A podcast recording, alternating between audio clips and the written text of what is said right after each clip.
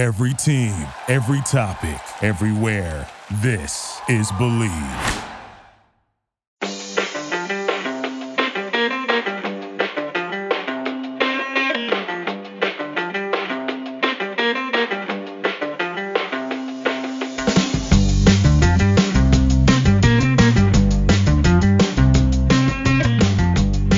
Welcome, everyone, to another episode of Revolution Recap. We are coming right after the Revs' first win of the 2021 season, a 1 0 win over DC United at Gillette Stadium, where the lone goal was an own goal by DC defender Brendan Hines Ike in the 48th minute, coming from a Brandon Bye cross into the box. I'm Kris Valukis, and joining me today, as usual, is Greg Johnstone. Greg, how are you doing?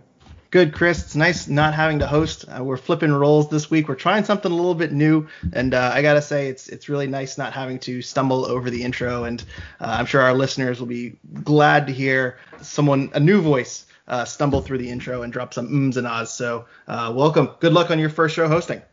Yeah, thank you, thank you very much. And uh, yeah, there's gonna be plenty of stumbling, no doubt about it. But that's fine. We'll we'll go through it and we'll get through it. Go go easy on them in the comments, guys. Yes. well, let's move right into it. I mean, Revs got their 1 0 victory. Uh, wasn't the prettiest thing in the world, but uh, I don't know. What do you, you, have any key takeaways from tonight's game, Greg? Uh, my key takeaway is it's, it's really more of a man of the match performance that I want to tip the cap to. And it's kind of weird starting the podcast out this way because I, I, think a lot of people aren't going to be talking about him after this game. But Matt Polster was astonishing tonight. It was a very rough game. It was a very challenging game. It's a game that you know, we talk about last week where the Revs were unable to keep the ball, possess the ball, move the ball from the back third to the final third. And this week, DC pretty much bunkered in, was very, very physical with the Revolution uh, in the DC half of the field. Matt Polster really anchored down everything. And, you know, we'll talk about the new guys. I thought there were some really, really good performances tonight. But uh, Matt Polster, 88 pass percentage. He was 9 for 11 uh, in duels. He was 4 for 5 on long balls. He had eight recoveries. He drew four fouls. Um, he was two two for two on aerials. One, he had two interceptions. Really, just everything you could ask from him. He had 68 touches. All of them seemed pretty good. He he really anchored that midfield very very well. And after a week of some really sloppy play from the central midfield. Uh, it, it, was really nice to see Polster come in and really dominate the midfield in the way that he did because I think a performance like that, even though the Revolution it didn't really pay off in the final third, they didn't really get a ton of chances in the offensive third. Uh, they certainly bossed this game around, and, and, DC United really didn't get anything going the opposite way. Uh, and I think that has to do with some really, really stable play in the midfield, and a lot of that goes to Matt Polster tonight. Yeah, you know, Matt Polster's name is not said very often at all. I don't remember even one time really hearing his name all night. And for a defensive midfielder, that's uh, that's a good thing. Um, you know, he's not making mistakes out there. I think that's a solid uh, takeaway you have. For me, I guess I'm going maybe more obvious route. Uh, I'm looking at the fact that there was zero offensive goals. Uh, we still took away three points, but the inability to finish has is is that still going to be an ongoing issue through 2021? Uh, I hope not. You know, we saw we saw a much better team in the playoffs last year, but uh, I, guess I'm not super hopeful after tonight's performance. Uh, I, I'm uninspired. I think is the right term to use there. Yeah, I mean, your home opener, you want to come out and really dominate your opponent, especially a weaker opponent. DC United was shorthanded coming into this game. I think they're missing something like 10 players. Um, they won last week at, at, New York City, but if you look at those stats, they, they didn't really hold a lot of possession. It really wasn't a secret that they were going to bunker in, and the Revolution were going to play this game on the front foot. Uh, the Revolution leave this game, even though they leave with three points, they had 0.25 expected goals. Um, they had six shots total. They had five chances created, no big chances created. They had six corners. They had two shots on target. Uh, and, and, really, if it's not for a bizarre deflection that results in an own goal, do the Revs get that breakthrough? Uh, I'm not totally sure. So, um, you know, there's a lot to talk about in terms of why that is. Um, Bruce Arena wasn't very happy with the officiating, and I, I certainly kind of echo those sentiments. Um, I think DC United was extremely physical with them. Bruce mentioned in the in the presser that you know whenever Carles Gil got the ball, he was basically fouled.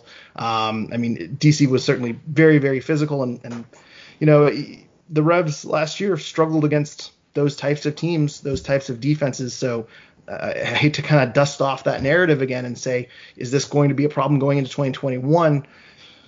Not a good first game for this offense. Um, Bruce says he wasn't concerned about the the offense. He thinks he'll get more chances against teams that apply different tactics, but uh, it's certainly concerning because if you're a weaker team and you see the Revolution come away with 0.25 expected goals, I think some teams that are weaker against on the on paper against the Revolution, they're going to look at this game and they're going to copy this template. The, the Revs have a hell of a test coming up next week, uh, traveling to Atlanta. So, um, but anyways, yeah. Moving on from that, you know, what what about thoughts on the new guys? You know, we had first starts for Christian Mafla, Wilfred Kaptoum, Arno Traustason. Traustason, I don't know how to say it. Uh, I've been hearing it pronounced so many different ways now. Um, but yeah, Mafla and Kaptoum got 54, 64 minutes each, respectively. Traustason, 81 minutes. I thought they looked pretty solid, but I don't know. Greg, what do you think? Yeah, kind of a, a mixed bag. Let's start with Mafla. Um, I thought Mafla played pretty decent. Um, he obviously had the least number of minutes compared to everyone else. He seems to be the least, I don't want to say in fit, uh, but I, I, don't think he got any minutes in preseason. Apparently, he had a rough game at Revs 2 last week. Um, you know, overall, pretty good. He had the most touches in the first half of any Revs player, so they don't seem scared to to go to him. Uh, he had 83% pass accuracy, uh, two for four on long balls. He had 48 touches overall, three for seven on duels, four interceptions, five recoveries. He played pretty well. Uh, he he he did have some nice moments. My one big concern here with Mafla was he did have three fouls. A couple of them were a little choppy, including one where he actually went to ground and he was very late going to ground. I think the referee missed a yellow card on that particular play. Um, you, you, certainly could get him for putting spikes into an opponent's leg there, but um, overall, I, I, think positive marks for Mafla. I, I I, I, think he's working his way back up to fitness, but overall, I, I don't think he was a liability at all. Um, so o- overall, in a game like this, I, I, think he was fine. Uh, Kaptoum seemed to get better as the game went on and on more and more. There were three or four plays in the beginning of the second half. Uh, the 56th minute, uh, he tries sliding the ball into, I think, Bou, uh, and the ball kind of pops out to Gil, and he fires a shot that's just wide. A minute later, there's a transition play to Buksa where he slides the ball up to Buksa and Buksa runs with it, and that ball is just wide. Uh, and then there's another play in the 60th minute where he's able to kind of slide the ball out to AJ De La Garza, who's able to move it up to Traustason. That leads to a cross. Um, there was a good five minute span there where it seemed like the Revolution were moving the ball well and they were finally starting to break down the DC United defense. Uh, and then and then of course Kaptoum gets a yellow card and went past 60 minutes and he's not 90 minutes fit either. Bruce confirmed that in the post game too. So uh, he came off shortly thereafter, right as he was getting going. But we saw some flashes of Kaptoum, which is what we were hoping for and what we were expecting coming into the season. So I'm very encouraged by Kaptoum. I think of the uh, players that, that made their debuts tonight, I think he, he had the best debut of them uh, or Traustason. I'm not sure exactly how to pronounce his name. We're way off from what we've been doing for the past few weeks. Uh, but either way, he, he he had an okay game. He seemed a little bit rusty. There were some passes. I think he had a 50% pass accuracy rate. I'm gonna have mm-hmm. to look that up real quick. Um, he had a yellow card as well. Yeah, he, he had a sorry, he had a 70% pass uh, accuracy. He was 14 for 20. He did have one shot on target. Um, but 39 touches just didn't seem to make a whole lot of impact. He was five for 13 on duels. Didn't seem to make a, a, a ton of impact in this game again, another guy that I think got a little bit better as time went on, but there were some passes that, that he made. I think there was one pass to Mafla where Mafla was kind of overlapping around him and he was kind of passing back, so they seemed to be on the wrong page there too. There was another pass where Traustason passed it into the center to um, I think Kaptoum, and Kaptoum I think was moving in a different direction, and that led to an interception. And Kaptoum won the ball back, so it wasn't a big deal, but um, just little plays like that that Traustason seemed to be on a, a, little bit of a different page than everyone else. So he's a week into training. I think we got to give him time. Uh, we'll, we'll see a little bit more from him, but overall, I think passing grades for all three, with Kaptoum being the only guy that I'm going to give some high marks to this game to. Yep, I'd have to agree with all, all of that 100%. Really, to start the game, the Revs started out on the right foot. A lot of that thanks to those new guys. Um, you know, it was pretty aggressive, especially in the first 10, 15 minutes of the match. But after that, everything seemed to slow down. I don't know specifically what what happened. Um, maybe you have some some light to shed on this, but uh, yeah, it, it, the game just really changed after the first 10, 15 minutes. Yeah, it was a bit strange. I, I, think that might just be a matter of coming out and starting out on the right foot overall. Um, they came out on the right foot in the second half too. Uh, the Brandon Bye goal came pretty early in the second half, I believe, in the 48th minute there too. Yep. Um, they seem to dominate the beginning of the half. So that might just be having a little bit more energy. DC uh, kind of sitting back and, and, waiting for the right moment to counter. So that, that might have been more of a tactical issue. Uh, but the first, as you say, first 10, 15 minutes, I think they got three corners right off the bat, and you're thinking, boy, they're going to dominate this the the final third. Uh, they're going to set up a lot of set pieces. We're going to be throwing corners to Buksa all night. Um, it, it, didn't really play out that way. Um, I, I did see a stat that I think through nine minutes of the game, MLS Soccer's stat tracker or whatever said something like they had uh, DC United had like three accurate passes or something like that. DC, uh, it also might be just a matter of DC did not show up. DC took a longer bit of time to, to warm it up. It was ugly, yeah. Yeah, it, it was not a good opening uh, for those guys, but yeah, it really the Revs started out their best at the beginning of the game, uh, and then as the game kind of seemed to settle in, it seemed to be a lot more even matched look at defensively, I guess if you want to try to put a positive spin on things, you know, the Revs did walk away with a shutout. You know, Matt Turner, Kessler, and Farrell back there got a goose egg up there, and you know, uh, credit to to Farrell for making a couple of goal line clearances. One of them, which almost was not a goal line clearance. The back line, I, you know, they deserve some praise. I think from tonight. You know, when you think about DC's lineup that they were bringing with us, like you mentioned earlier, there was 10, maybe 11 guys that didn't make the trip today. And you know, you'd think a lot of that was attacking players missing. You'd think that there would be a lot less pressure um, on your defense, but really, especially at the end of the game, there was a lot of pressure, and the defense was up to it. Yeah, I mean, I, I don't want to give the defense uh, super flying marks too, because if we're looking at the DC United expected goal stat, that's 0.26. So it was not the the you know heaviest game uh, for for Matt Turner. He certainly did have a couple of you know shaky chances um, but for the most part, I, I, thought the backline did a really nice job of smothering DC United, really preventing them from going on the counter attack. A lot of uh, recoveries uh, in the middle and the final third there too. The only real time that I thought that the Revolution might be in trouble was there was a moment that Andrew Farrell got a yellow card where someone was getting in behind him uh, and kind of shoved him down. And I think the Revolution were kind of matching DC United's physicality, especially as the game went on. Um, but th- there were a couple of plays that I think are, are worth noting. The Andrew Farrell uh, slide tackle in the what was it, the 30th minute? Mm-hmm. Something uh, like that. Yeah, uh, uh Julian Gressel, 34th minute. Julian Gressel throws in a low cross. Uh, Andrew Farrell makes a nice sliding stop, and the ball doesn't kick into the net or anything like that. It just kind of sits there with him, and Henry Kessler is able to clear it a moment later. Um, there was a shaky moment where Andrew Farrell is trying to clear a cross, and it bangs off of the post. Uh, so that I think was probably DC's best chance of the night, uh, scarily. so we almost matched their own goals. But yep. uh, I, I, thought Andrew Farrell played pretty decently, uh, other than that own goal aside. And I, I think his yellow card was very, very uh, well thought out in, in, in squishing that uh, DC attack. O- overall, though, I mean, outside of a few scary crosses, there wasn't a ton of dangerous play coming from DC United. Uh, I think Henry Kessler, by the way, also deserves another shout out for his performance tonight. 83% pass accuracy. He was four for eight on long balls, including a beautiful ball uh, to, to Brandon Bye in the second half. Uh, he was four for seven on duels. He had 10 clearances, including four headed clearances. He had uh, two for three on aerials. He had an interception. He had six recoveries. Um, he seemed to be all over the place, and he had some really, really tough moments, uh, really, really under pressure moments where there was a press and he was able to break it a couple of times. Um, so very, very solid performance from Henry Kessler today. Really stabilized that back line with Mafla pushing up a lot and getting a lot of touches up that left wing. I, I thought overall Henry Kessler deserves, you know, if Matt Polster is my man of the match, I think Henry Kessler is a very, very close second.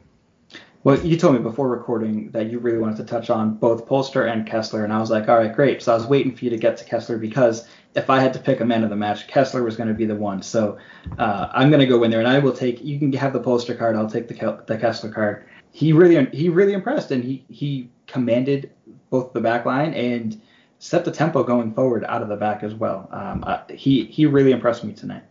Now, Kris, I want to get your your take on. I'm, I'm going to flip it back on you. I'm going to take the host hat here for a second and throw this right back at you. Uh, one person that I did not mention, but I think we do want to talk about is Brandon Bye. Obviously, his cross led to the goal, and personally, I think that was pretty lucky overall. I, I mean, mm-hmm. I, I am not going to sit here and attempted backheel clearance that went through his leg and bounced off the other. Yeah, that was luck it was actually impressive how like the velocity of that ball came off of the defender. Like I, I had to watch it a few times because like it just doesn't. Look, it looks like something out of a video game where it doesn't look like it should be ricocheting off him into the net no. as fast as it was. Yeah. Um, I'm not totally sure how that happened, but I think I tweeted out something like, you know, pinpoint accuracy for Brandon Bye to hit that too close to the defender uh, for him to properly clear it. Um, but it's it's kind of true. I mean, that cross wasn't an amazing cross. It, it was in between two Revolution players. I, I, think he was trying to put more air on it because I believe Gustavo Bou was there was some separation between him and Hines, who was in front of him, uh, and and Bye just couldn't get it all the way to the back post. So um, I, I, don't want to talk too much about the cross, even though that was the own goal. I I, I, I think I've kind of covered it there. Uh, mm-hmm. I, think it's more luck than skill uh, from a Revolution perspective. I, I, think that's more DC United shooting themselves in the foot. But um, I, do want to talk about Brandon Bye a little bit because a lot of people wanted to see Tajon Buchanan in a game like this, and I would agree with them that I think this is a spot where you do put in an attacking wing back who can push up the field and cause havoc and break down that final third. And instead, they went to Brandon Bye, which I guess worked out just fine. what did you think about the decision to start Bye over Tajon? And you know, what did you make of Brandon Bye's performance on the night? Yeah, I mean, uh, what do you want? Looking at the at the formation or uh, the the roster that, that they rolled out with, this is the starting eleven that I have been saying I wanted ever since uh, was signed. Uh, this is what I've been wanting to see. I want Tajon coming off the bench as an impact sub uh, because he's. I don't want him coming in in the 80th minute though. Uh, let's get that straight. I think he needs to be in around 60th minute. But having Tajon as, as a substitute, I think, is such a, an under. I don't. I, I don't know if I can find the right word for it, but it's it's such a great weapon to have coming off that you know other teams are not going to be able to necessarily prepare for tonight's game, like you were saying, I think would have been the perfect time to give Tajon the rollout at right back. Um, but seeing that Brandon Bye got it, you got to think, you know, Bruce Arena is really sticking to his guns where he's saying Tajon Buchanan is a winger, he is not an outside back. That said, Brandon Bye I thought had uh, a, a fine game. Um, I thought that he has he showed quite a few good crosses. Uh, I didn't see him in any aerial duels. I know that's where we always look for him to win them, but I did see him do a couple, I guess, precision headers from the midfield. You know, excellent passes as they were. Um, so I, I, was actually quite impressed with Brandon Bye. I was keeping an eye on him because I, I guess I can kind of understand there's a lot of um, a lot of critics around him, both positive and negative, for different aspects of his game. But I, I made a special point to keep an eye on Brandon Bye tonight, and nothing about his game tonight made me question why he was out there. I think that he deserves to have that spot. And uh, despite the fact that I think that maybe Tajon should have got the start tonight, I'm totally fine with uh, with Brandon being out there. Yeah, I think that's a, big takeaway that I got too after, especially after the game Brandon Bye had last week, where he struggled a little bit. We talked about it a little bit last week, how he didn't have the best game in Chicago. That may, you know, this might be a spot where you switch it up, you get Tajon on the field, you get him back on the right side of the field, which I think is is more naturally where he is. Um, touching on Tajon though, I, I, thought it was interesting that he came in and he played on that left wing again, on that left side. And I don't know if you caught this, but there was a, a play late in the game where uh, uh, I almost said Chicago. Who did we play tonight? DC United. DC United uh, kind of gets the ball. There, there's like a failed clearance, and DC gets the ball, and they throw it up to Gressel, who's wide open on the wing. And there was a, I don't know if that was Tajon's guy, but Gressel swings the ball into the box. Kessler clears it you know, no harm, no foul. But there's some yelling afterwards, and there's there's clearly some very annoyed Revolution players, and I, I can't help but think that maybe that was Tajon's guy. Maybe Tajon blew a, another assignment defensively, and maybe his defensive awareness still has a little bit of ways to go. So I did catch that, and I thought that was pretty interesting. And I thought it was interesting too that he went on, on the left side and you know potentially made another fatal mistake, the you know similar to what we saw in Chicago last week. So that's another thing to keep an eye on. I, I wonder if Tajon goes back out on the left side. I, I kind of am okay with him never going back out there again, or him you know, moving Gil to the left and, and putting Tajon on the right wing or whatever. But um, yeah. Well, it's worth noting too. You know, Tajon was playing left wing and not left back because we did have AJ De La Garza playing left back yes. uh, at that point, um, which De La Garza I thought had a somewhat invisible night. But um, yeah, I guess I, I don't know how much of that I, I, I put on Tajon. Um, you know, like maybe you know at the end of the game, you know your final 10, 15 minutes, whatever it is, you are you are looking to secure the win, not necessarily push to score more goals. Uh, that that was a, a, lot of space that Gressel had there, and that was a very scary cross that he put in. I mean, Gressel's good at that. Yeah, Tajon did have a, some nice moments though, running out the game. Uh, I mean, he, he that last minute, I mean, he pretty much took off the clock himself. So I, I don't want to pile on Tajon Buchanan, but no. uh, I don't know. I, am not a huge fan of him on the left wing, but anyway, getting back to Brandon Bye, I think he said everything right. I mean, this is a game that you know we remember why Brandon Bye is out there. Um, looking at football FotMob stats, uh, he had 76% pass uh, accuracy. He was over three on crosses um, or one for three, depending on you know if you're looking at the end result. Yes, uh, yes. He did he did have one key pass. He was seven for 11 on duels one. He had a clearance. Um, he was three for four on aerials. He had an interception. He had three recoveries. You know, this isn't a busy night for the defense, but he, he did, you know, what he needed to when his number was called. Um, so overall, I, I, you know, I can't really question Bruce. They ended up getting the three points, and Brandon Bye played fine. Um, but yeah, I, I, I think it's it's worth noting that you know seeing this lineup, Tajon is a winger. Tajon, Bruce doesn't view Tajon as a right back because I think this is the perfect game and the perfect spot for him to have uh, moved back into that right back spot. And I just want to follow up too, real quick, because before anyone starts going in the comments or anything like that, saying that I'm saying how I thought that Brandon Bye's crossing was good tonight, and then you followed up by saying he had zero for three crossing stats.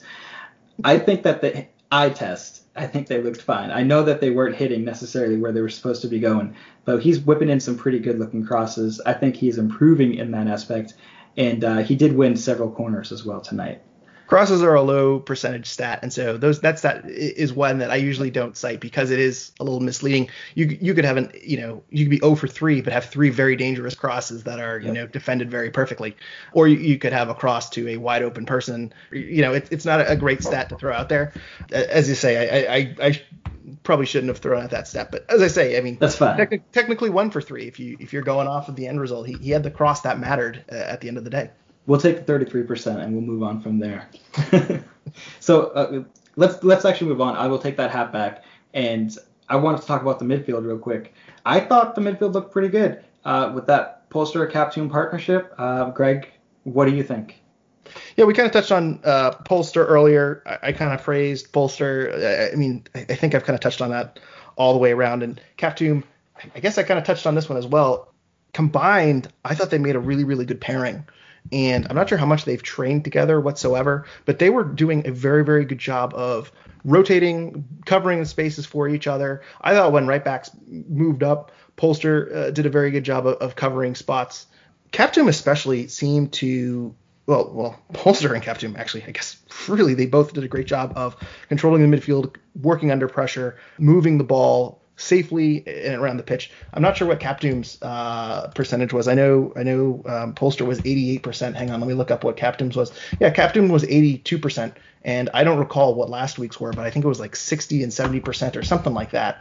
Kaptoum did they, they both really impressed me um, considering how they, they couldn't seem to move the ball up at all last week against Chicago, especially in the first half. I, I was really shocked, uh, not, not shocked, but really, really pleased with the ability to possess and move the ball, uh, especially in tight windows and short spaces. Nice reaction times. Uh, I, I, think this is your starting midfield going forward. Thought it was very interesting that we didn't even see Maciel on the bench. Uh, tonight. I know there's been a lot of hype about him. Apparently, he was supposed to make his debut last week. It seemed like Bruce Arena was talking about him starting, uh, and you know, I, I, think he was. I forget if it was the post game or if it was during his weekly presser, but someone asked about uh, Maciel and if they missed him, and he said, "Yep, Maciel is very good under pressure, very calm, cool, collected." You know, we saw that tonight from the midfield pairing, so I'm not sure if Maciel is going to break into that midfield pairing uh, with them, if he's going to kind of play the role that we saw Tommy McNamara play tonight. I'm not totally sure where he fits uh, when he gets healthy, and I assume um, it's a it's a health injury to Maciel. But yeah, very very interesting that he didn't make even the bench tonight because Bruce Arena uh, implied that he would be healthy for this game. Yep. Uh, I guess I would. Uh, the only other thing I would say is that you know the Polster Kaptoum partnership, while they looked very good, we have to remember that the opposition was not necessarily a typical MLS side um, tonight, and they were a bit men amongst boys. Hopefully, that's because they work so well together and not because the opposition was so patched together and not typical starters.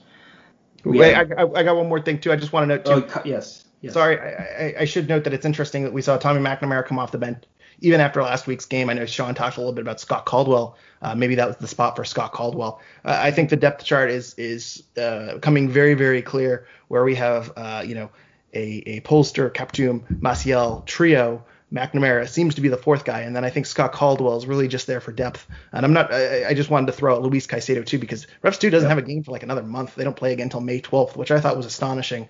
Uh, Caicedo not on the bench either, so I don't know where his spot is. I know someone asked. Um, or I think I asked the question of what Rev is most likely to be traded during the season. Uh, I don't really know what Luis Caicedo's role is, so I'd like to double down on that take uh, going forward into the season. So, sorry, please continue. That's fine. No, we're, we're kind of going right into right into the next point here, where I want to talk about the substitutions. There were three substitutions that Bruce Arena made.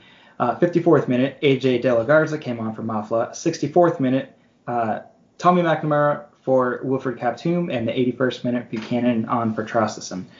There were two other substitutions Bruce could have made, and he mentioned in the post-game uh, presser that he wished that maybe he had taken off Mafla and Kaptoum at the same time to save that one that one break in the game to maybe do another substitution. I don't know what, what he was wanting there, but uh, I don't know. Greg, do you think that, that Bruce could have done some things differently tonight?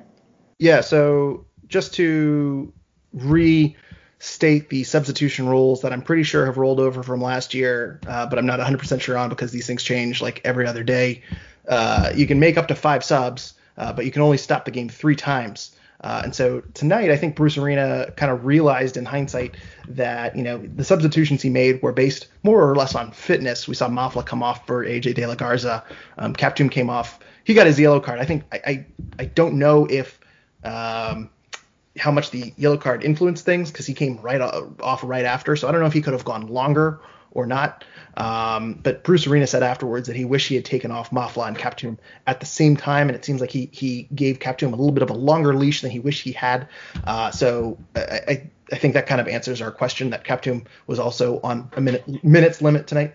Uh, and then yeah, Traustason also not playing a full 90 minutes. He's building up his fitness uh, as time goes on. So yeah, I, I, think Bruce was a little frustrated with himself that he limited himself and he had to go off of the fitness of the players that he put out in, in the starting lineup as opposed to uh, maybe some more strategic decisions uh, that that impacted the game flow. I think maybe he, he wished he had taken off Kaptoum around the same time, and then that way he could have put in another uh, you know defensive player, taken off Gustavo Bou for a Scott Caldwell or a John Bell um, or something to that effect. Um, I, I, think that would have certainly helped see out a one nothing grinded out game a little bit better because I, I, I personally think in those late minutes Gustavo Bou doesn't serve a whole ton of purpose. Um, mm-hmm especially in a game like this where he only had 32 touches. He was a bit, he was a bit. Uh, I know we're gonna get to this a little bit later, uh, but he was a little bit invisible, and I, I don't know. I just don't see any reason for Gustavo Bou to be out there in the waning minutes of a one nothing game. So I, I, found it interesting that you said that uh, they could go for some more defensive depth. Uh, I know specifically late in the game that's what you're looking to do, but there was also an inability to, to really create anything offensively. Uh, are you surprised at all that we didn't see any other offensive changes. You know, we had the likes of uh, Kizza on the bench who looked really good in his 10 minutes last week. Uh, there's also Emma Boateng on the bench. We also have Teal Bunbury on the bench. Uh, you know, a Golden Boot winner for the club last year with I think it was eight goals. Um, and they all sat there, and not one offensive change was made except for Tajon Buchanan coming on for Traustason, which also, you know, you alluded to as more of a fitness thing. Maybe not so much with Traustason, I'm not really sure, but he definitely looked gassed at that point of the game. Are you surprised at all that no more offensive changes were made? Yeah, I mean Teal, Teal uh, or instead of Teal um, at the time I thought was a little bit interesting since I thought Teal, in my opinion, I would rather see Teal on the left side than Tajon on the left side. But you know, Tajon Buchanan is a, too good of a player to not get into the game at some point. So yeah, I, I, I kind of see that line of thinking. Um, but I, I, think more. I mean, we, we see Bruce Arena kind of hold his subs at the end and play his cards late in the game. So I think if he had one or two more subs, you know, not needing a goal, I think we would have seen, uh, you know, Gustavo Bou come off for Scott Caldwell or another body in the middle. Um, I guess John Bell is really your only other player along the back line other than AJ De La Garza so I, I, don't know if you know we would have gone with five guys in the back. I know we saw Mancienne. They kind of throw on an extra center back in Mancienne last year, so maybe John Bell is a guy that would have come in late. You know, I, I think that would have been a sub that if we had one more to burn, I think that's what we would have seen. I'm fine with the subs that he made though. I, am not complaining overall. I, I, do. I think Teal Bunbury could have added something to this game. Yeah, I mean maybe. Um, there there was a time right before Kaptoum came off where it looked like we we were pushing for a second, and we really should have capitalized. But it seemed like once Kaptoum came off, the wind kind of t- got taken out of the sails a little bit. I don't know. I, I, I can't question the subs too much. I think Tajon Buchanan is the guy you put on there. Uh, but yeah, if, if you had a fourth sub, maybe you do take off a Bou for a Boateng and, and hope he kind of serves the same purpose as Tajon Buchanan as a guy who can take the ball down, burn past some defenders, and maybe kind of hold the ball in the corner a little bit. But I, I don't think they were ever going to push for a second in this game. All right. Well, uh, that brings us up to the listener questions then. Um, we got several questions coming in from Twitter. Uh, we've got a couple from Discord as well. So let's just start right off. Uh, we have James Downing, and he's asking from Twitter. He says, I don't think I'll remember this one in years to come. Thoughts on the performances of Trosses and Kaptoum and Glasslegs? Also, Diego got the start for Austin. So I think we've already touched on Trosses and Kaptoum and Glasslegs quite a bit. Uh, glass Legs, of course, referring to Christian Mafla, which didn't look like glass legs out there tonight. I don't think. Um, diamond legs, in my opinion. Yeah, I'm gonna. I'm, I'm calling them diamond legs until until further notice. Mafla's diamond legs to me. I mean, he he's he's good until proven bad. So Christian diamond legs Mafla here. All right. That's right. Let's get on, so, let's get on the Mafla train. Yeah, let's start the Mafla train. Let's do that. We, we need we need a solid left back. You know, why can't it be Mafla? Why not? Yeah, in, in regards to his other comments, though, I don't think I'm going to be remembering this game for years to come. No. Of all the games I've ever seen, this was one of them. Um, and and we kind of made the joke it's going to be a very short podcast uh, because there's not a whole lot to talk about in this game. We're we're doing a good job. I think we're about half half an hour in. You know, mm-hmm. good for us because uh, I'm, I'm, this has been more way more entertaining than, than most of this game. Uh, you know, between the you know 0.5 expected goals from both teams tonight. Diego Fagundez did get the start. He scored two first goal in Austin history. So uh, yeah. James didn't know that when he was sending us that question, but congrats to Diego Fagundez. Uh, you know, there someone else scored two goals in that game. So as of this recording, uh, I think the game is over, so it's at least for another week. Diego Fagundez is the second leading scorer in two MLS franchises history. So congratulations to Diego Fagundez. I think he also got an assist as well, which uh, you know great for him. Uh, congrats to, to Diego, and nice to see him having success out there. Diego Fagundez Redemption Tour 2021. Uh, moving on, we got another question from Twitter here. We got Randy LH. That was a penalty, right? And there was no context around this. We assume that he is talking about uh, the Kessler uh, incident. Was it on a corner kick? I think it was. It's eluding me what minute of the game it was. It was late in the game for sure. Uh, and he was definitely run over by a DC defender. Do you think that was a penalty at all? Yeah, I mean, it was certainly very physical. The problem with corner kicks, and I, I wish we had Jake on for this episode. Uh, you know, normally we get Jake on uh, not, inten- not intentionally, not intentionally, but whenever we we schedule him on, some terrible uh, refereeing decision is made. So uh, I wish we had his opinion. But more or less, corner kicks are just all at wars at some points, and referees just really turn the other way. It's really tough to get a, a penalty call on a corner kick. This one seems pretty egregious to me, um, but you know, I'm not I'm not convinced that there's a single good referee in MLS at this point. So I, I thought it was. I was a little annoyed by it. I actually thought this was this question was asking about the handball. There was a free kick that got sent in, and it looks like it's grazes off of a um, DC United defender's hand. Um, that was a little bit more questionable because it wasn't totally it was accidental. It wasn't totally far off the the, the body. Um, it was you know I don't think there's any time for the defender to react. It didn't really change the direction of the ball too too much. It was pretty much not you know inconsequential. So um, I, I, I, it did look like it hit off the hand. I, I would have liked a penalty on that one as well. Um, but I, I you know of the uh, refereeing decisions we've seen in the last two weeks, um, I, I, don't think those two were the most egregious, but if I'm calling it, I, I, would have given a yes to both of those. Yep, I, am on the same boat as you. Yes to both. You know, the first one, that handball specifically. I know Charlie Davies said that's not a penalty, but I don't know what, how that handball would not be a penalty. You had, was it? I think it was Traustason was at the far post in in a lot of space. Um, and that ball comes through and it hit the defender's leg, which would have played Traustason on, and his arm was out. I granted he's not trying to hit the hit his hand on the ball. I think that's pretty obvious, but his hands were not behind his back or anywhere along his body.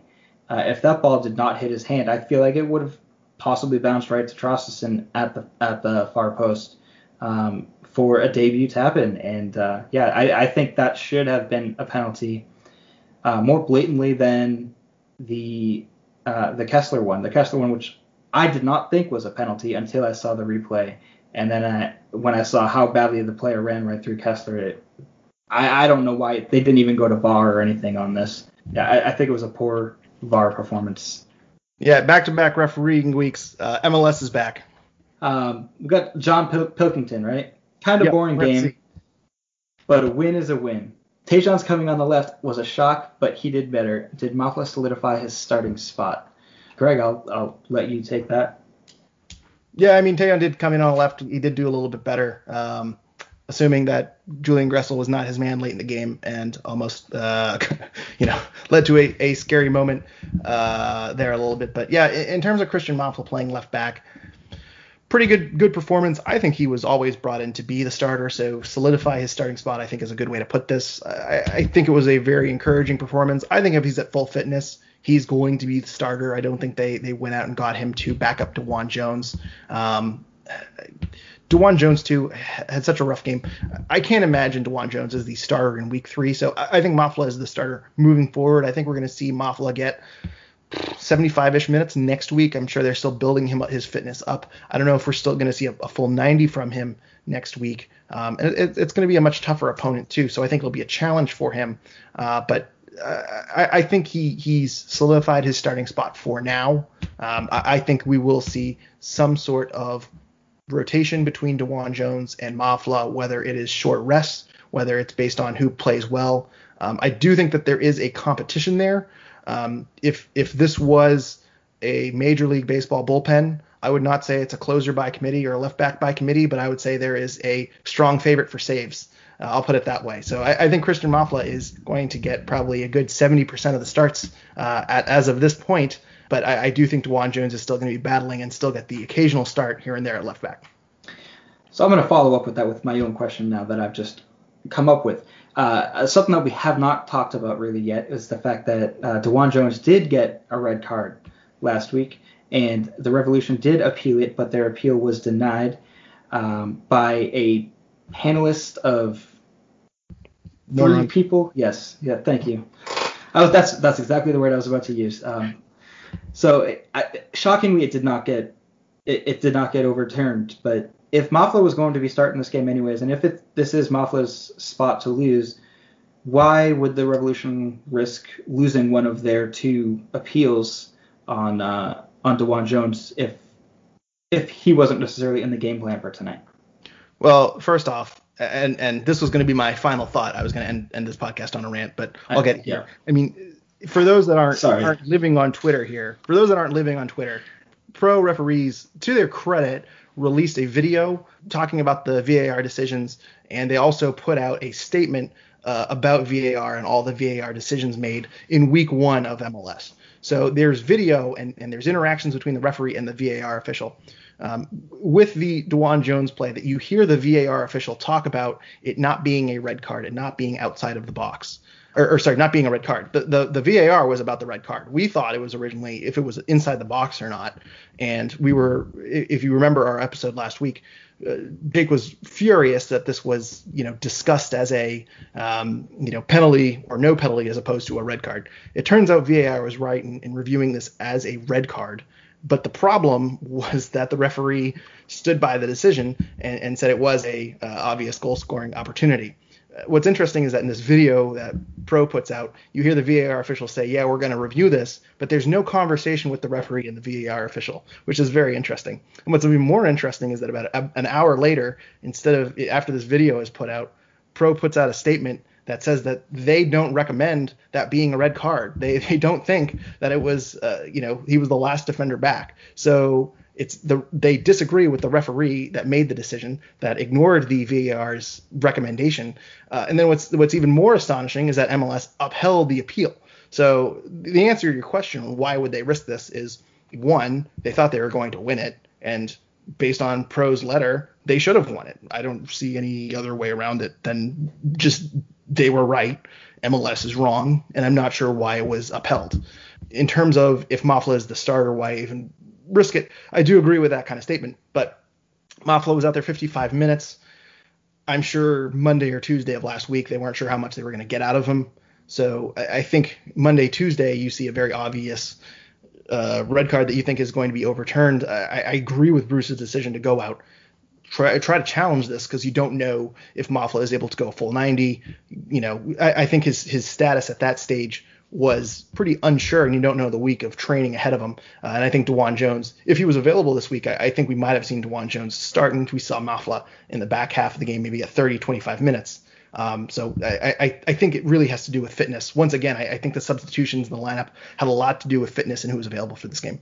Uh, yeah, I think that's that's an excellent way to, to look at it, and I do agree with you. I think that it, it should have been one overturned, and two, I don't I don't blame them for for going with it. I was just curious as to why you would do that if necess- if DeJuan Jones wasn't necessarily in your plans going forward. But yeah, it, it does make a lot of sense with the fitness. And so, I, am sorry, I wasn't meaning to incite your rant oh, no, so early okay. in, in the show, but well, well, I, I had the pleasure of asking Bruce Arena at the midweek press conference what did he think of it, it, the announcement that the uh, red card was upheld came out. I'm not joking. 10 minutes before this midweek press conference with Bruce Arena. So I had the pleasure of saying, We just got word that this is upheld. What do you think of it? And he was, I mean, he was ready for that question. He was ready to unload on it. I mean, he said it was absolutely ridiculous. And, and, you know, we talked about it last week, and, and, you know, we're obviously biased Revs fans. And, you know, I understand how in real time, how a referee who is 30, yards away or whatever and is far behind from the play. He doesn't see the lineup with Andrew Farrell. You know, he doesn't see if he if Farrell is in line or if Farrell has the angle or whatever. So I can understand how the referee in real time makes that error. I don't understand how the referee makes that error with VAR, with a VAR official disagreeing with him. Um, and that's really annoying. But whatever.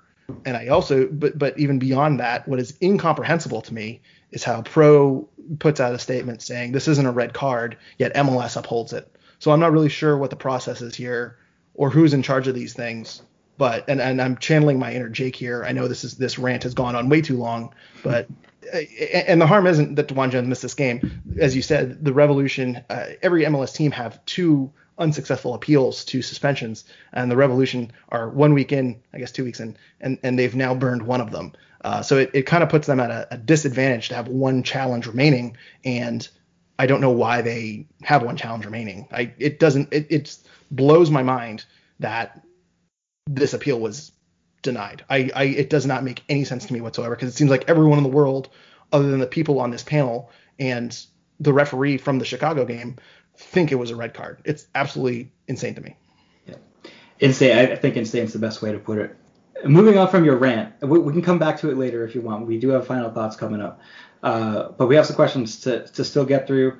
Um, I'm gonna skip a couple, skip a question here. We'll get back to it afterwards. But on the topic of Tajon Buchanan, so Paulo S says, did Tajon do enough to get his starting spot back? Um, I guess I'll take this one. I don't think that it's necessarily his starting spot to begin with, and no, I don't think he did uh, enough of anything. I, you know, we touched on it earlier. I think that he had some defensive lapses tonight. Um, he's shown that he has the ability to get past a defender, uh, to create a foul in in dangerous positions. But I don't think that necessarily that's his spot. Uh, I think it's more or less uh, position to lose on the left. Um, but I don't, I still don't see Tajon necessarily playing as a left winger. Uh, I see he's much more effective on the right side, uh, and that's where I would like to see him personally. It's just it's a crowded crowded ship over there, and if he's not playing right back, he's not going to be playing right wing either. When you have the big big money players already occupying those spots, uh, it's a really tough position for him. Uh, Greg, what are your thoughts? Yeah, I mean, even if Tajon Buchanan came out and played a sparkling 10 minutes and scored and didn't have a single bad touch and absolutely dazzled, uh, if this question was asked to me, I, I, still think I'd be hesitant to say yes. Um, I'm not sure who he, he takes over for, and I'm not sure where he plays because it seems they're they're pretty motivated to keep him as a winger and come come off the bench as the top winger. I think that's his role. Um, as we touched on it earlier, that if th- this is a good game for him to play right back, and he didn't. So I think, you know, he's either playing above Traustason or he's playing over Gil. And I, I, don't think there's an argument to be made for either one of them. The Revolution are going to have to figure out what they want to do with Tajon Buchanan because if it's true that there's European interest in him, especially as an outside back, you know, I mean, I, I don't know if you can go this whole season with him getting, you know, a start one in every three games as a left winger and, you know, getting nine or 10 minute appearances here. I'm not sure what the long term plan with Tajon Buchanan is here. And, and, you know, if he's coming off of the bench, you know, I, I'm, I'm very concerned uh, over his long-term outlook. I, I, don't know where you who you take off to fit him in there. I think the the obvious answer is you rotate him with Brandon Bye depending on matchup. Um, but I, I I don't know. I don't think he's won a starting spot, and I don't know which spot he is closest to winning back. I, I guess it's left wing. Yeah, I think it's safe to say that the right back by committee with Bye and Buchanan is not going to happen. If it did not happen tonight, I don't think it's going to happen at all. Yeah, I agree. Agree. I wanted to get the last question from Twitter here. It's from Brian Little. He says, "How well of a deep run do you think the Revs will make in the U.S. Open Cup this year? Do you push for that in order to win a championship, or focus more on Supporter Shield playoff positioning?" And at first, I thought that this was a dig at me because my bold prediction, I know, Greg, you made a bold prediction, and you've now doubled down on that. I don't have any chance to double down on mine because my, my bold prediction was that the Revs are going to go out and they're going to win the U.S. Open Cup this year. And maybe three days after I made that bold prediction and, it, and the podcast went live, the U.S. Open Cup was officially canceled. Um, so I included this question for two reasons. One, to annoy myself, and two, uh, just because I did want to talk about the fact that the U.S. Open Cup is not going to happen anymore this year, and it really bums me out. I mean, that's one of my most favorite tournaments of the season. But if there's anyone else that does not know yet, the U.S. Open Cup has officially been canceled. Uh, I still don't know why. Uh, I mean, I guess I know why. It's the pandemic. We're, you know, we're all we're all still working through it. Um, I, I just thought they had a plan in place to, to proceed, even if it was in an extremely bizarre format. Uh, but yeah, U.S. Open Cup 2021, RIP, on to 2022. Um, before I move on, Greg, do you have any thoughts on the Open Cup? Yeah, I just want to say I think in our bold predictions episode I said that when the Revs get knocked out of the U.S. Open Cup, everyone should tweet you and you know blame you for that you know not winning the U.S. Open Cup. And I don't think did you have anyone tweet at you uh, when the U.S. Open Cup was canceled? I did not know. People have not heeded your instructions very so, well. So if you've not uh, listened, if you're listening to this and you haven't, if you have a Twitter and you follow us and Kris, if you could tweet at Kris and just get, you know, just really angrily compliment him for hosting the show, tell him he did a great job, and then say, I can't believe you got the U.S. Open Cup canceled. We were going to win this year. Just say, just get really mad at him, you know, drop an f bomb, get really pissed off at him. It's all his fault. And I, I, think our listeners need to hold him accountable for that. So, yep. uh, get what's your Twitter handle, Kris? Make sure we can get the, the, yeah, the rage. At Kris Valukis. It's spelled G R E G J A W N S T O N E. yeah. So rate so, request Kris and give us a five star review, and we greatly appreciate it. Thank you. Exactly. Yep. Uh, yeah. Okay. So we, we I wanted to touch on the Open Cup. We did that. My pain is now behind me.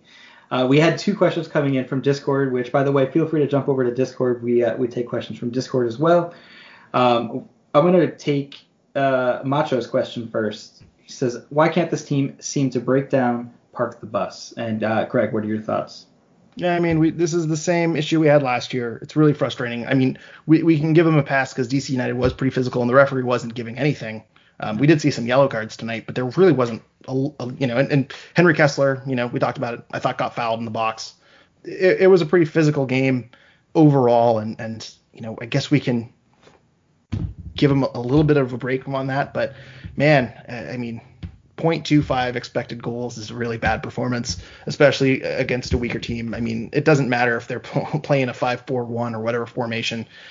I'm not sure what the answer is. My hope is that Kaptoum, you know, gets stronger and better, and he adds that passing presence in the center of the field that can break down teams. We did see a little bit of that, some flashes from that in Kaptoum. And, and going into the season, I think that was supposed to be the help. I think the, the Revs lacked a number eight last year that helped in the final third and in the middle thirds. Um, and and you know Lee Nguyen helped a little bit last year, but you know there really wasn't a whole lot of creativity from the midfield. They, really pushed you know Lee Nguyen and Tommy McNamara, and it really didn't you know Christian Mania they put in the center. It, it really didn't add up at times without Carles Gil. So um, you know when when Carles Gil is getting hammered like he was tonight, we still didn't have a whole lot of answer. And I'm, I'm hoping that Kaptoum is the reason or, or, is the, the answer to the question of breaking down that final third when, when Carles Gil is neutralized and is being beaten up. Um, but it's, it is a concern. And I certainly under, I, I second Macho's sentiments that you, you hope this is not a continuing trend from last season because this was really was the one thing that they they addressed in the offseason. It's that they over they they increased their offense so games like this don't happen. Yep. Uh, I, also am concerned. I mean, and I, I don't think it's just park the bus. It's just a standard defense this team seems to struggle with. And offensively, I think the Revolution still have a problem with predictability. Uh, they come in, they're going to be trying to get the ball to their playmaker, and then they want to get their goal scorers in position. Uh, and it's just the same same formula, uh, rinse and repeat, um, over and over again. The times that the Revs have the best chances of scoring is on the break. Um, there's never a, like a sustained possession where the Revolution are actually threatening where you're thinking, yeah, yeah, I think a goal might be coming soon. You're just waiting for a turnover to happen because of either selfish play or uh, just forcing it uh, instead of waiting for for positioning to develop, waiting for overlapping runs to set themselves up. You rarely see an offensive switch from this team. Um, so I, I I think it's just it's a lot of predictability, and defenses just know what to expect. If if the Revs can start turning it around and you know throwing in a couple surprises here and there, I think that you can start seeing the offense open up a bit. Well, and, and this is going to lead into our next question, but there's another reason. Do you want to read the next question and then I can rant about why else we couldn't score tonight? Yeah, yeah. So the last question that we have is from TSV11. It says, how much leeway should we give Bou? I know he is good to score an absolute banger of a goal every few games, but I don't think he brings anything when he doesn't. Yeah, I mean, if we're looking for you know main offenders on why they really struggle tonight, Gustavo Bou, I mean, just really didn't do a whole lot. Two shots, one shot on target, one block shot. You know, 10 for 20 on passing. You know, he had .08 expected goals. Um, you know, he, he isn't a skilled enough player to, as a passer, to create things. He mm-hmm. relies on other people. And, you know, I'm very happy Adam Buksa seems to be a better player. When Adam Buksa has the ball, you know, we saw him run a counterattack. We see him win balls in the midfield. Um, we see him, you know, able to move the ball a little bit better uh, and pass the ball and, and, and hold up and, and move the ball. He had 74% pass accuracy tonight. Gustavo Bou doesn't really do that. Gustavo Bou just scores goals. That's his real main key value to this team. So when he's getting two shots and one of them is on target, um, which was a nice shot. It was right at the keeper, but he, had a lot of pace on it. Yeah. You know, great. You know all that. I, I, think the one part of the game that really had me screaming at the television was uh, Carles Gil slides the ball over to Gustavo Bou. I think it was in the 60. Yes. Well, I don't have the minute with me, but Gustavo Bou, there's a turnover at midfield. Carles Gil runs the ball into the box. Bou runs to his right, so he's you know kind of on the right side of the 18 yard box. Doesn't shoot it, I don't know why. That's literally the one time he doesn't become selfish. Yeah. That is why you're. That is why you were there. You were there to shoot the ball when you can see goal, and you were within the box. Normally, you know, I'm yelling at him for shoot when he's outside the box. he's inside the box and he's not shooting, so that's weird. Then he gets surrounded by defenders. Then he kind of crosses through goal. It's through the, you know, right through the six yard box. It was a pretty nice cross. It, it could have, you know, if someone was right there, would have been very, very dangerous. But unfortunately, there was no one there to, to tap it in. Um, so I'm not going to give him total crap for that one. But you know, balls get slid to him, you know, just wind up and, and let it rip, Gustavo. I mean, that's that's why you're there. That's that's your talent.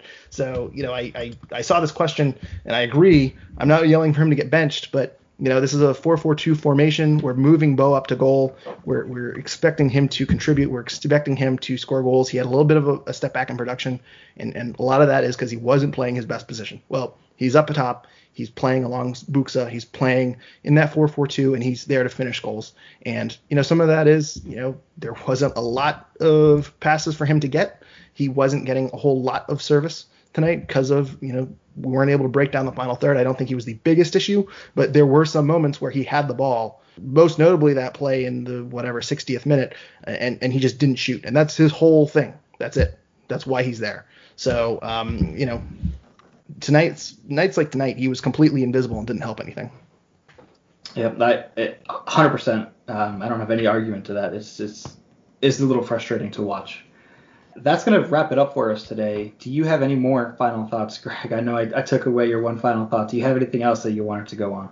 Yeah, I don't think I have a whole laundry list of, of other things. I was gonna go into my DeJuan Jones rant, channel my inner Jake. Um, already did that. I don't want to make people suffer through that again. And I'm sure people are just as upset as me on this. It, you know, we got three points, so I shouldn't be too too mad about it. But really, the unsuccessful challenge, losing that is, uh, you know, pretty big bummer. But overall, I, I can't complain. Three points. I think this was a, a, big win after last week where they kind of let one get away from them on the road. Um, not the performance that I think a lot of people wanted, uh, but DC United is a very physical team. It, it, was no secret what they were going to do. They were going to sit back, they were going to park the bus, and I, I, think the Revolution showed a lot of very promising things. We saw some very, very promising things from the newcomers. So overall, I'm, I'm very happy. Uh, but the final third, alarm bells. I'm not slamming on the panic button yet, uh, but I'm I'm pulling it out and I'm keeping it within arm's reach because uh, it certainly gave me a lot of refreshers of last season, and we were a Andrew Farrell failed clearance away from walking away with one point in this one. Yeah, I guess if I had anything else I want to talk about, it's just uh, talk about the fans. You know, it's nice to to watch a Revs game and and see fans back at Gillette Stadium. Uh, it's I wish I could have been there tonight. I I, I wasn't able to make it. Uh, Greg, I know it's uh, even more difficult for you to make it, but um, Naoko Funayama reported 7,500 uh, fans in attendance, and uh, yeah, it was really nice. You know, when when the refs made uh, bad calls, which I was a plenty tonight, there were so many boos coming from the stands. Which you know, when you get that pumped in audio, you don't typically get the boos on the negative side of it. Um, not that a boo is negative, but you know, not necessarily uh, broadcast friendly, I guess. Um, but it, it, it certainly felt like more of a soccer game tonight. Absolutely you know, and I'm not sure how much the fan, the the players felt it, but uh, I would assume that it felt great to the players to have those fans back in the stands. Um, and uh, you know, just hopefully we uh, we get once we're just one step closer to having uh, full capacity again, which is also just going to be another 18,000 max. Um, but that's okay. You know, 7,500 is it's a great step and uh, just one step in, in the right direction. But that's going to be it for us tonight. Uh, you can follow us at Revolution Recap on Twitter. Also, like our Revolution Recap Facebook and Instagram pages. You can also send us an email at revolutionrecap at gmail.com at any time with your questions and comments. And please, if you haven't already, please rate and review our podcast on iTunes or wherever you are listening. We will be back next weekend following next week's matchup against Atlanta United. Until then, thanks to everyone for listening and go Revs.